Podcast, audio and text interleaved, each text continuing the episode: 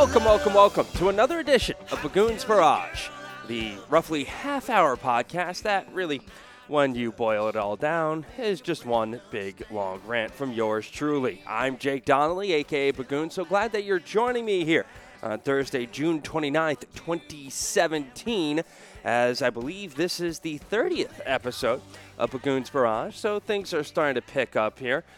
Hopefully, it's not that long until we get to episode 100. But for episode 30 right now, we do have a lot of things to get to.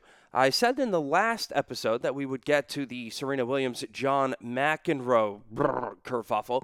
Never did. We will get to it during this episode. We'll also talk about the most recent podcast and the eulogy for a baseball play, in particular the breakup slide, and just where that is right now. Has it been revived? Or are people metaphorically beating the dead horse? Also, a little bit about the Celtics NBA draft, in particular, who I think was their best draft pick. But before we get to any of that, we have to go to the sport of baseball because, once again, we're having one of those fun debates. And the topic of the day who is the best pitcher in baseball? So, anybody that's been paying attention really to the National League this season. It's not a debate. The best pitcher in baseball is clearly Max Scherzer. Like, it's one of those things where we wouldn't be talking about it if not for the fact that somebody came up with an article and produced an article that is blatantly just crazy. If I didn't try to keep everything PG on this program, I would be using a ton of different adjectives to describe this particular article, an article that I have dubbed the worst article on the internet, the dumbest article on the internet right now, and that belongs to a guy by the name of Michael Bowman. All right. So Bowman, or Baumann, whatever, Michael Baumann. So Baumann wrote an article and it's on the ringer. He's a writer for the ringer. He was on Grantland. He does very good work, right? So this guy has to come up with something that is otherworldly stupid. In order to write the dumbest article on the internet, this guy had to go out of his way to come up with something baffling, to come up with something that you, just has no place in reality. So Baumann writes an article on The Ringer that the first title that you see is called Nope, Max Scherzer isn't better than Clayton Kershaw. Okay. That is a statement that somebody can make depending on your parameters. So, because we like to give everybody a fair shake. Remember, I'm a big free speech, First Amendment guy, and part of that is to let people say the dumbest and stupidest things possible so you can hear that. And then you combat, you can combat the idiocy that is coming out of their mouths, or in this case, off of their keyboard. So we click on the article, and what do we get? First thing he says, and it's in quotation marks Clayton Kershaw is the best pitcher in baseball. All right. Not this year, but you know, let's just keep reading. Clayton Kershaw is the best pitcher in baseball is a statement that started out around 2011 as a trial balloon. Uh, uh, okay, okay. So we're talking about the last six years. Oh, absolutely. If we're talking about the last six years, Clayton Kershaw, best pitcher in baseball, absolutely. You 100% are correct in that statement because not only has Clayton Kershaw been the best pitcher in baseball over the last six years, but quite frankly, the first 10 years of Clayton Kershaw's regular season statistics, it's one of the best first 10 seasons of all time. Now, when you get into the playoffs, the guy turns into a skunk.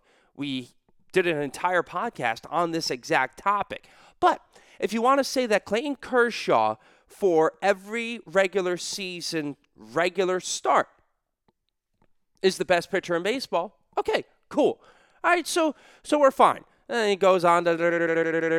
Not only do we know scientifically that Kershaw is the best pitcher in baseball, uh, yeah, we, we just said that, but we believe it spiritually. Okay, now you're going into the realm of hey, everybody, watch out. What you are about to read is going to be completely nonsensical. I actually like when people do this because when I opened up the article, I thought, all right, this Baumann guy, he writes a lot with advanced statistics, and you can kind of follow his logic. The whole point about sabermetrics and advanced statistics is that it's all based on logic and rationale.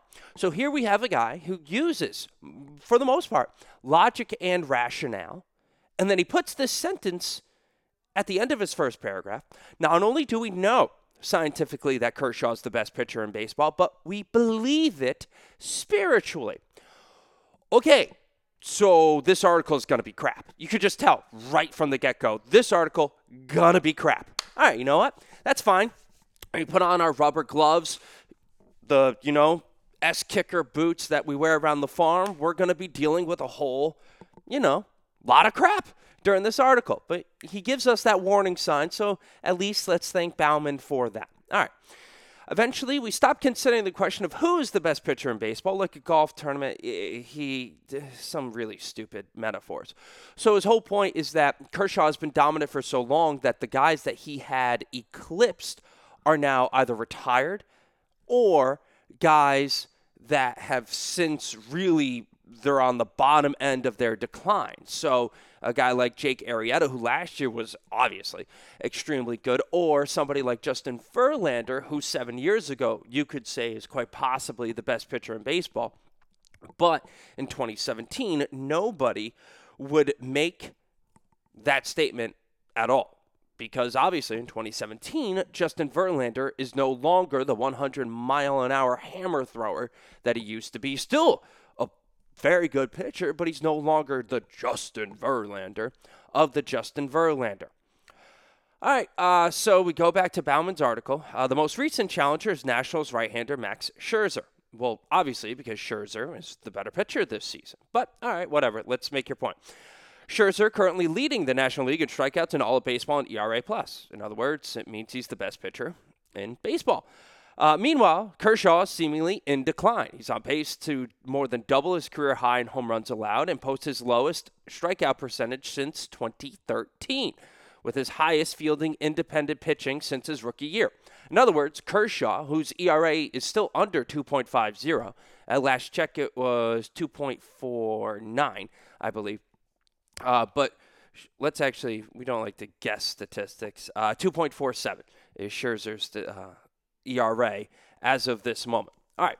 So, in other words, Scherzer, who's not getting touched by any opposing batters, which usually means you're the best pitcher in Major League Baseball, versus Kershaw, who is getting tattooed, but actually just not giving up that many runs. In other words, when he gives up a hit, it's more times than not right now a home run, which is kind of bad, but at the same time, he's got a pretty good whip. Kershaw's whip is zero which already you know it's going to be good. 0.924, but then there's Scherzer's whip this season, which is 0.783. So unreal work from Scherzer. All right, Kershaw's been challenged before, but mostly by newcomers like Jake Arrieta, Noah Syndergaard, Matt Harvey, and the late Jose Fernandez, who, men whose arguments rested on stuffer potential and were usually couched in terms of the future anyway. In other words, what he's saying is that most of the guys that have challenged Kershaw for the best pitcher in baseball title, it depends on that one start, not the body of work over a season or over the last couple of seasons. And this is a really good argument for Baumann to bring up. He says, look, you can't name somebody the best pitcher in baseball just because they had this one fantastic start because usually that one star is an outlier. But here's the thing is Scherzer an outlier? All right. Scherzer's the most serious challenge yet.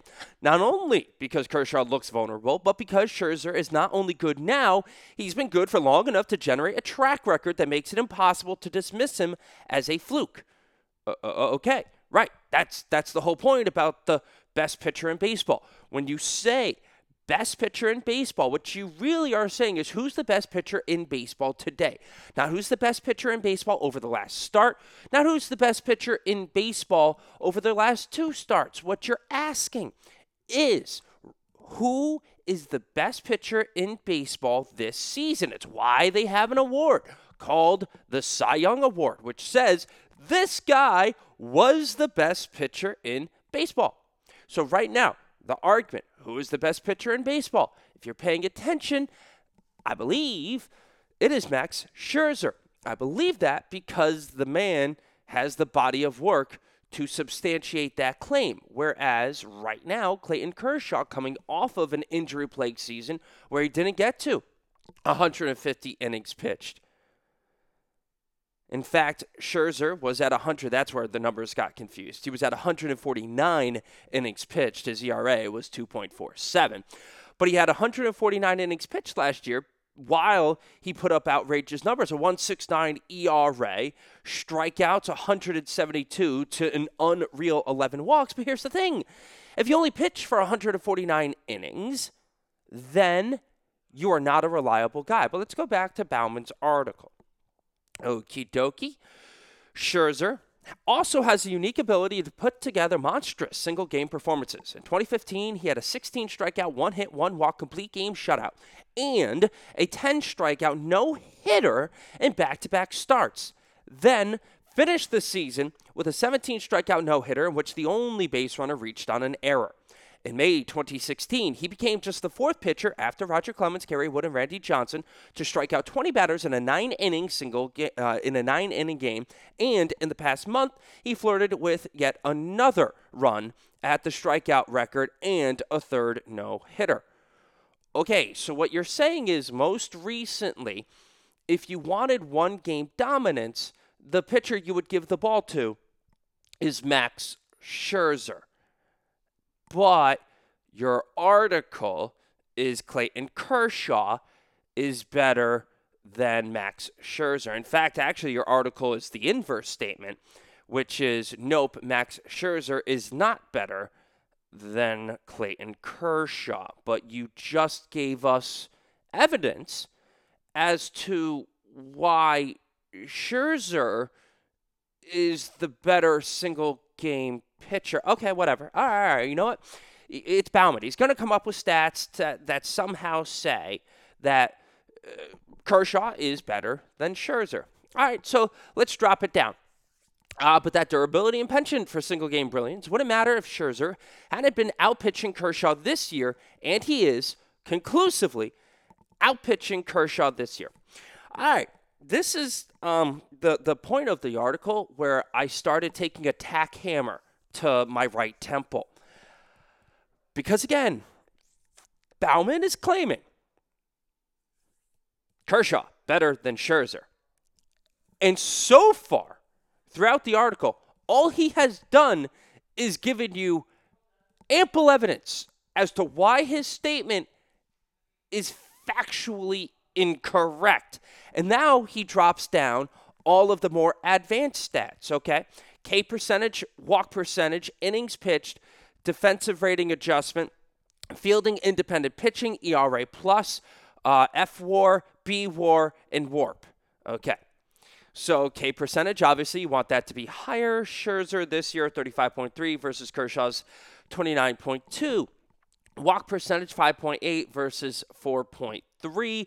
Innings pitched, Kershaw slightly better, 109.1 to 107.2. In other words, Kershaw's collected five more outs. Uh, defensive rating adjustment, 2.80 and you want this number to be low for Kershaw versus Scherzer's 1.70. Fielding independent pitching, in other words, when you just don't when it's just the pitcher's stuff out on the mound. It's like an ERA number, Kershaw 3.41 and Scherzer 2.79. ERA plus, how much better are you than the average pitcher? You want this number to be higher. It's out of 100 and it goes above 100. Kershaw fantastic, 171. Scherzer unreal at 210. F War 2.5 versus Scherzer's 3.4. You want that number to be higher.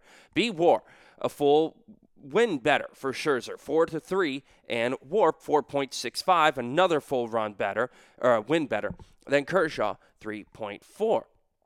So what you're saying is every single metric that you can come up with to decide and really equate and compare which pitcher is better, Scherzer, with the exception of innings pitched, has been the much better pitcher than Kershaw. And even that is just a five out uh, difference. Okay. Uh, there are things like uh, 538's ELO rating system, which says over the last X amount of weeks who has been the better pitcher. In other words, it's not just who was the better pitcher this week, but it takes into account a long list of. Uh, it takes sorry, it takes a long um, time frame sample size. There we go. It, it, takes a an inordinate, not inordinate, but it takes a long sample size, a massive sample size, and then equates it. In other words, so it's not just a weighted metric so that if you have pitched well in the last two starts, then you can automatically jump over the other guy. In other words, you have to have that real big sample size in order to be the better pitcher.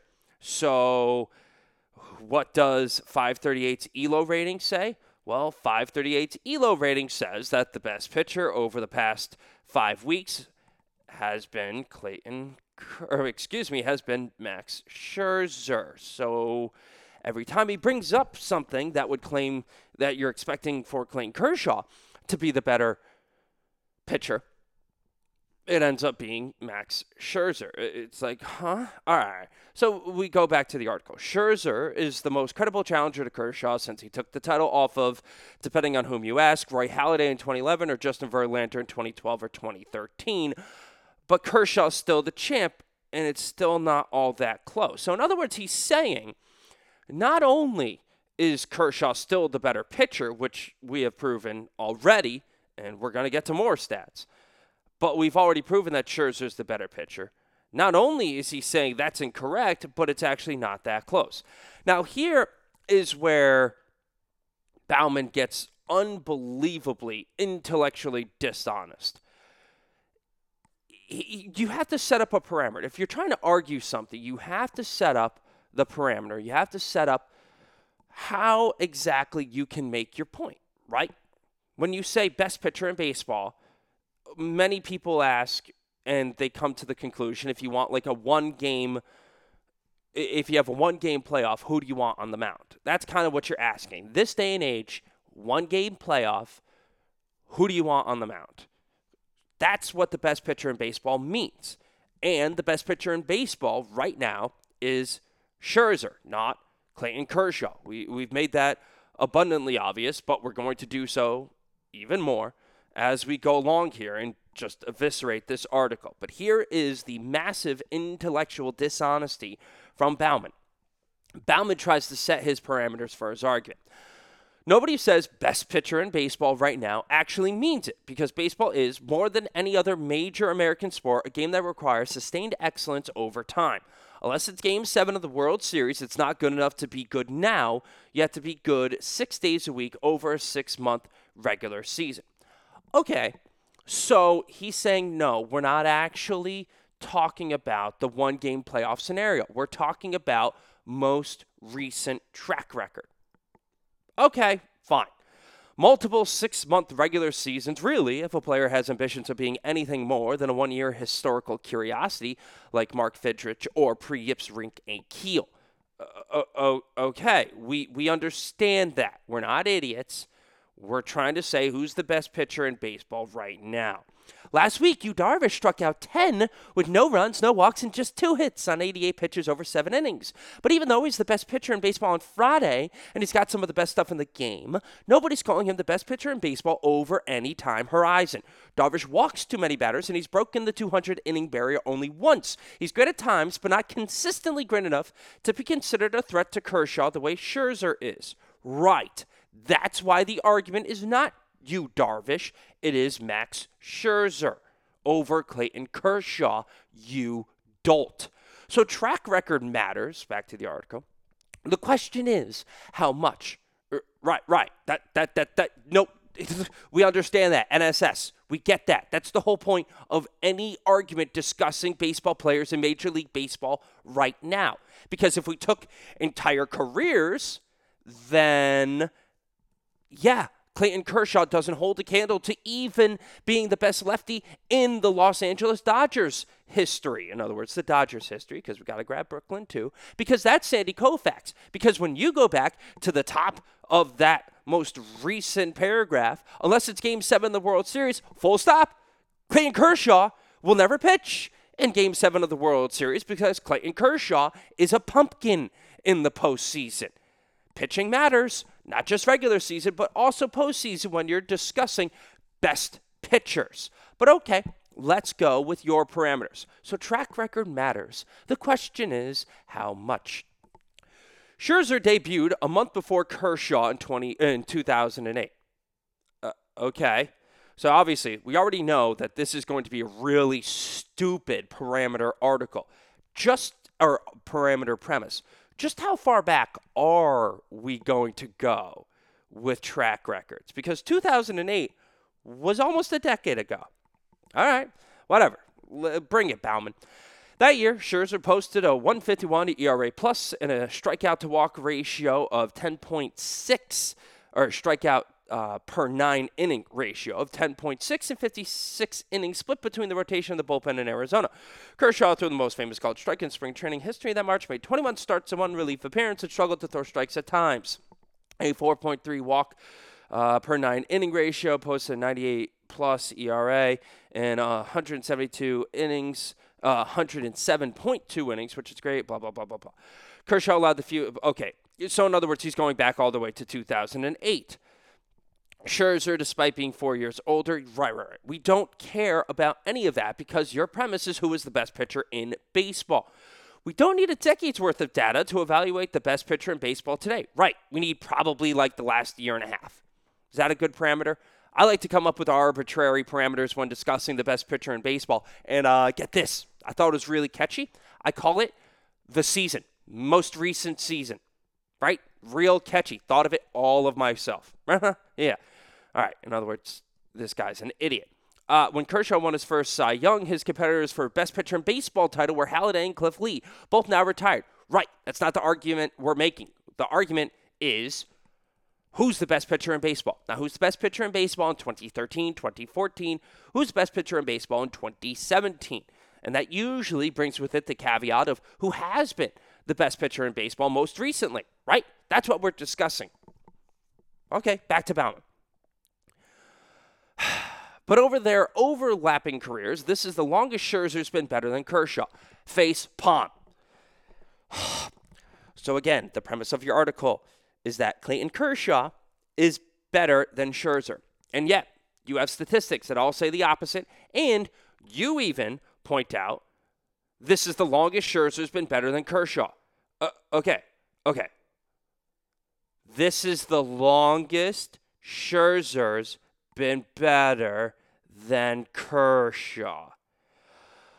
Oh my God. And the guy's argument is the opposite. But hey, do you have more? Now he brings in the Elo Rater. I got a little bit ahead of myself earlier, which is why I was stumbling around like a drunken fawn. But here's the thing even the 538 Elo Rater, which is in its third week in a row with Scherzer in the top spot, had Kershaw there for 37 of the previous 38 weeks and 106 of the previous 139. Okay, but is the Elo rating a one week thing or a big time frame statistic?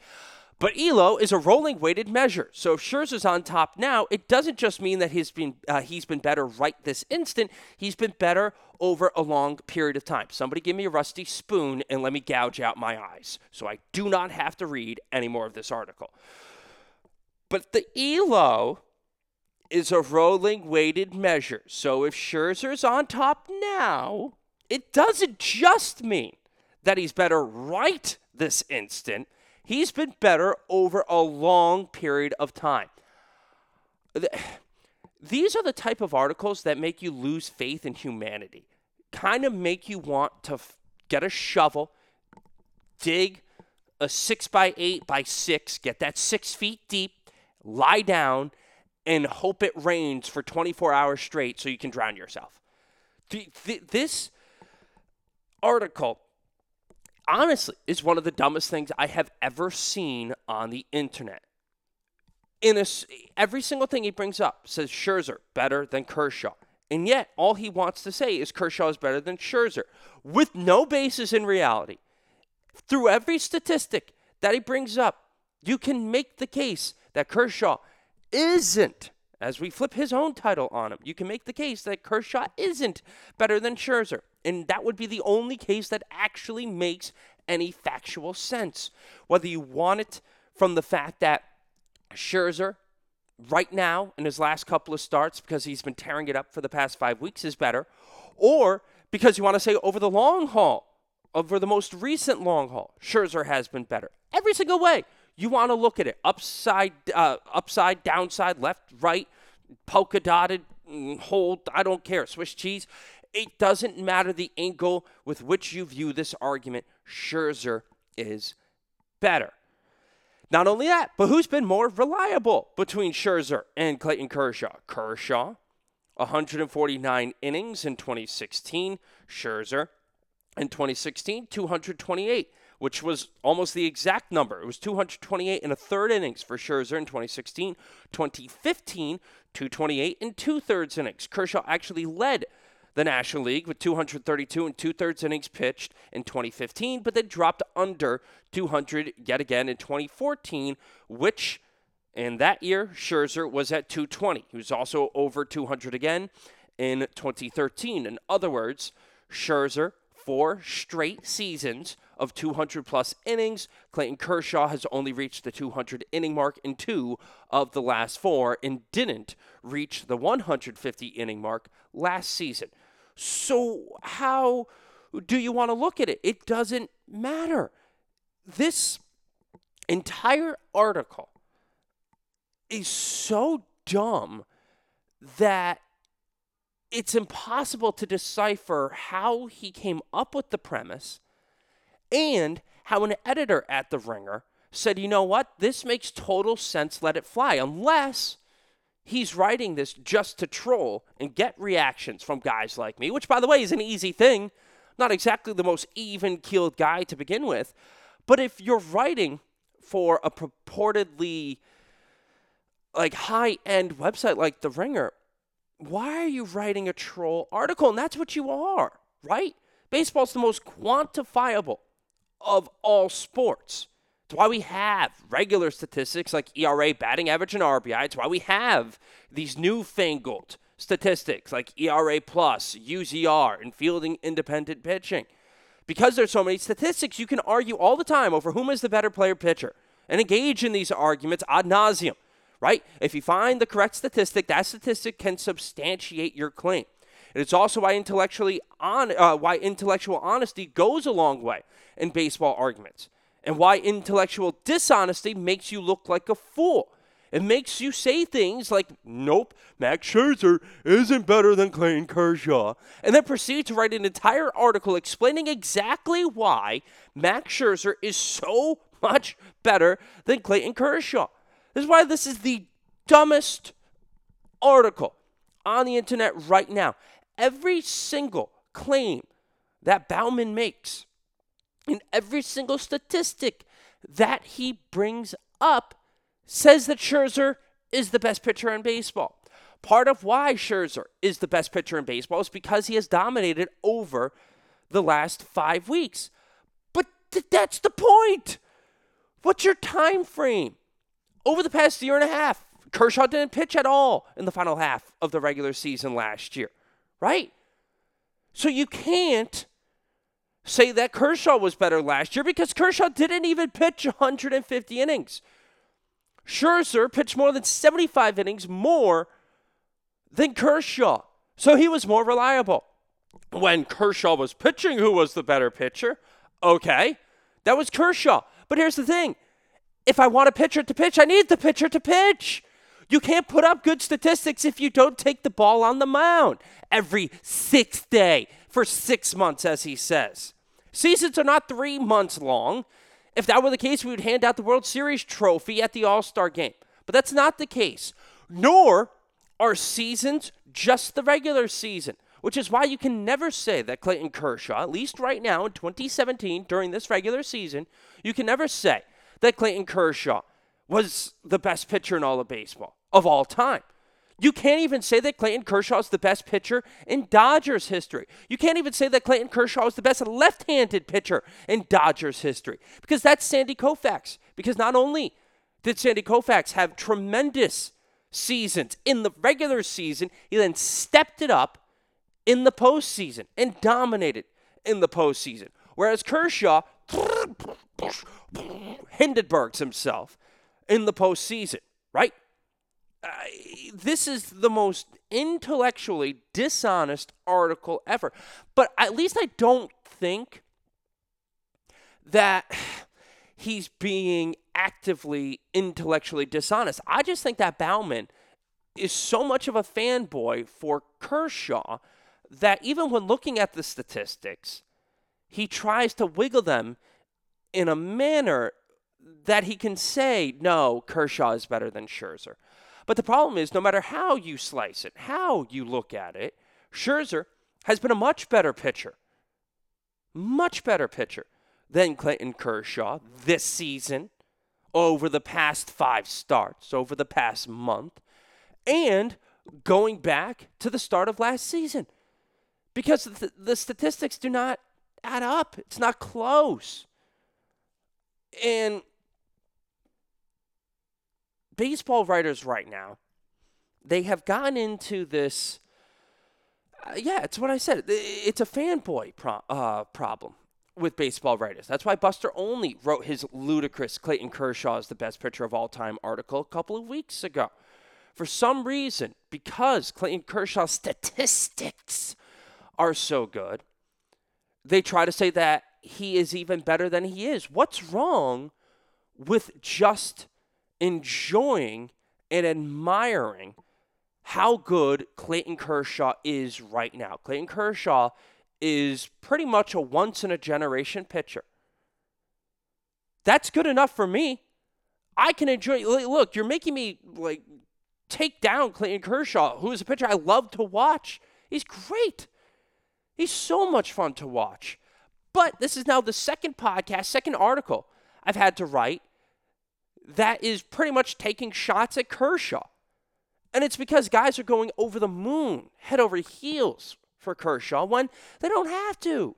Just enjoy that this is an absolutely phenomenal, in the barest meaning of the word, phenom. Phenomenal pitcher. He is. He's fantastic. But don't go and make arguments that make no sense, like Clayton Kershaw is the best pitcher of all time, or right now, Clayton Kershaw is better than Max Scherzer, because both of those arguments are completely invalid. And that's the problem. Everybody wants to be alive and enjoy the biggest moment in human history. It's what we're seeing in politics right now. Oh my God, uh, all this other stuff. It's just dumb. It's why people want to be alive when, like, a president's impeached. You want to be at the game. You don't want to be Robin Williams' character in Good Will Hunting, who slides the ticket across to his buddies and says, I have to go see about a girl, right? You want to be at the Carlton Fisk home run game so you can tell everybody about it after. Granted, it worked out, according to Robin Williams' character, worked out pretty well for him in Good Will Hunting. But everybody wants to be at that game. You want to be at the no hitter. You want to have that ticket stub, and you want to show people and you want to tell people about it afterwards. So I think what's happening right now with Clayton Kershaw in particular is that people are seeing this guy who is a once in a generation pitcher and they're trying to make him even better than he actually is. And just don't do that. Just enjoy who the guy is right now. And hey, if you do that, then you can enjoy baseball, and we don't have to have these stupid conversations when clearly there's actually a factually and empirically correct answer. But hey, what do I know? All right, so Clayton Kershaw isn't better than Max Scherzer. What I can tell you, though, as we go on to our next topic of the day, John McEnroe, he is one of the all time greats in the world of tennis. Serena Williams is one of, if not the best female tennis player of all time. I still like Martina Navratilova because of how long she was able to play for.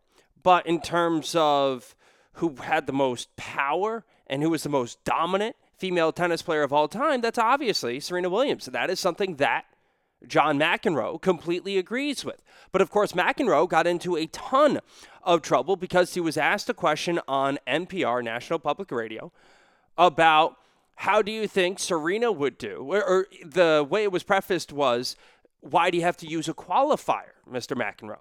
Why do you have to say best female tennis player? He goes, well, because if you put her on the men's side, she wouldn't be that good. She'd be something like 700th in the world. Now, 700th might be a little bit high, but he's not off by much. Empirically speaking, she would be because her average serve is like 108 and the average men's serve is about 120 plus. Like, um, it's just, it is what it is. She can goose it up if she wants to. But the reason that she is so good on the women's side is because of her power and her dominance, her strength. Yes, she has a decent finesse game as well, and she has very good ground strokes.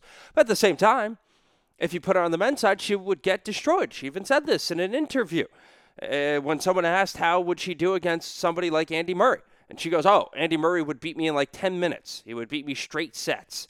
And that is the God's honest truth. So uh, there shouldn't be this big thing. But the problem is, is how she reacted afterwards. She told McEnroe to um, pretty much do not discuss her, uh, do not discuss her when let's see if we can get the exact quote up here. Oh, oh, oh, okay, okay, okay. So here is the direct quote from Serena Williams. Dear John, I adore and respect you, but please, please keep me out of your statements that are not factually based. Now, remember, she said that that's pretty much exactly how it would go, but whatever. She then followed that up, and these are tweets. I've never played anyone I've never played anyone ranked there in quotation marks, nor do I have time. Respect me and my privacy as I'm trying to have a baby. Good day, sir. Respect me and my privacy as I'm trying to have a baby. Okay, one does not have anything to do with the other. But why this has really gotten my dander up is because no fewer than 24 hours later, she post self posted a picture on Instagram of her almost entirely naked self and pregnant self with the Vanity Fair cover.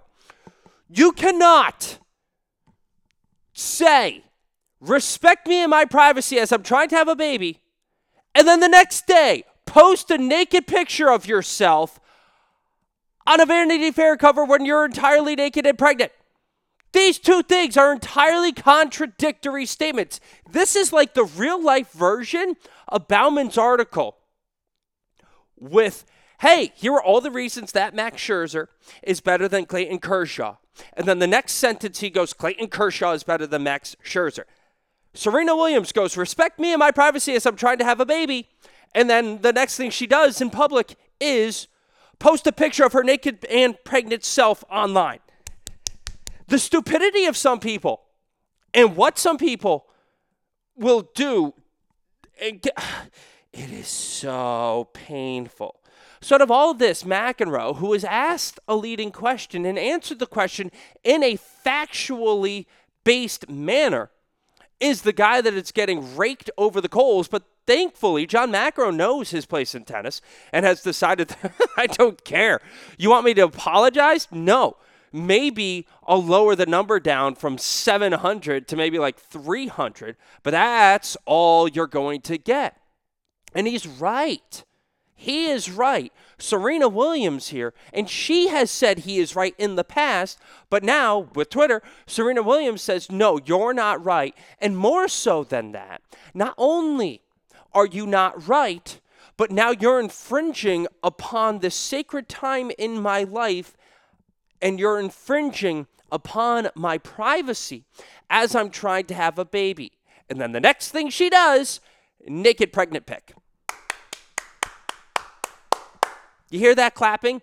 That is about as sarcastic of a clap as I can get. I have no idea what's going on in the world of sports. Like, this is why I do a podcast. This is why I write the articles that take about an hour and a half to write and are pretty much just pure anger right on to the keyboard. Because that's the only way I know how to react, honestly. I try to think about it. I try to figure, okay, maybe there's a little bit more nuance to this. But every time that I think there there is something that is more nuanced, what I get is a Michael Baumann article. What I get is a Serena Williams saying, respect me and my privacy, and then coming back with a naked picture. Yeah, sports in 2017. Okay. So that's the John McEnroe, Serena Williams kerfuffle. But the other thing that I mentioned I was trying to get to in the last podcast and never got around to was the Celtics draft. Look, I like Jayson Tatum. I really do. I, I think he's going to be a very, very good player. And that's about it. I think he's exactly what you should get. He's a pure scorer. He has the athletic ability. He's a better scorer than Jaylen Brown.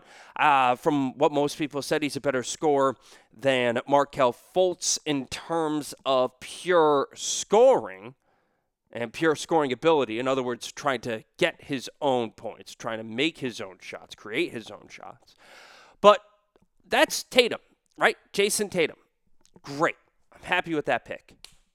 What I'm really happy about is the Celtics' first pick in round two, the number 37 overall pick, Semi Ojeleye. Semi Ojeleye from SMU murdered UConn every time he played them. So I got to watch a lot of Ojeleye. And not only that, I got to wa- watch a lot of Ojeleye dominate. And it wasn't just good play, he was all over the floor. He was an absolute force. This is a guy who against Eastern Carolina threw up a 36 and 12 in the first round loss to USC, a 24 and 10. This guy is good. He averaged an 18 and uh, 18.9 points and 6.8 rebounds his last year in college. But he's also a 42% three-point shooter. He's 6'8", 230. He looks jacked out of his mind. He's kind of got the same type of body that Jae Crowder has, and he plays with a little bit more anger, which is saying something because Jae Crowder is not really the most reserved guy in the world. So you get Ojeleye, who might be the best 3 and D guy in the draft. Like, that's how good I think he can be. 42% three point shooter in college. His numbers jumped every single year. And he is not afraid. He can leap out of the freaking gym I believe he has a 42 inch vertical as well. No, 40.5 inch vertical. Sorry, I, I gave him an extra inch and a half. But his vertical, 40.5. So this guy can jump, he can rebound, he can shoot, he can play defense, and he's not going to get bodied around with a 6'8, 230 jacked up frame. That's a great pick. Celtics followed that up with Kadeem Allen, who is another defensive guy. Allen uh, is one of the best perimeter defender, or was one of the best perimeter defenders in all of the NCAA last season. Uh, averaged a little bit less than 10 points a game, so he's not a guy that's going to light up the scoreboard. In fact, it was uh, 9.8 points per game, but he almost averaged two steals a game, 1.9. He also had one block a game. He's 6'3, he's got a 6'9 wingspan. He can be very, very good, and he has shown signs that he's developing a shot, aka he might be Avery Bradley reincarnated. All right. He was averaging, uh, that's what Bradley was doing. Bradley was an 18 and 8 guy all season this year until the midseason injury. And then he was 16.3 and I think like a 6'8 rebounder. So we'll see if the Celtics just picked up like Jae Crowder plus model and then the poor man's version of Avery Bradley. If they did do that, then hey, I'm all for the draft with Danny Ainge. No longer trader Danny, more drafting Danny.